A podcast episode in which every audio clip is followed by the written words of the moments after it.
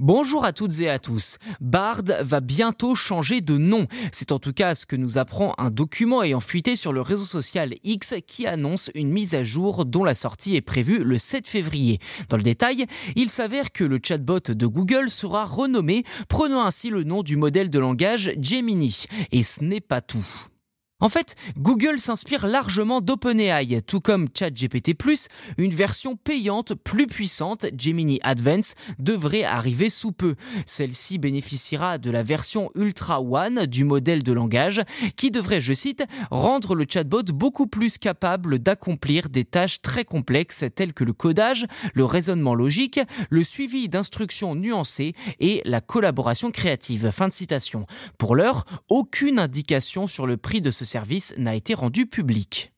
Gemini Advance sera dans un premier temps optimisé pour les échanges en anglais, puis pourra être utilisé ensuite dans environ 150 pays à travers le monde.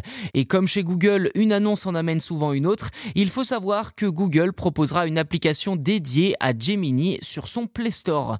Cette dernière sera dans un premier temps disponible en anglais, japonais et coréen. Des langues supplémentaires devraient être disponibles au fil du temps. Seul bémol, cette application n'est pas destinée, à son lancement en tout cas, à être accessible dans la plupart des pays du continent européen. Elle ne sera donc pas disponible ni en France, ni même au Royaume-Uni ou encore en Suisse, et certainement pas, malheureusement, dans les autres pays de la zone euro.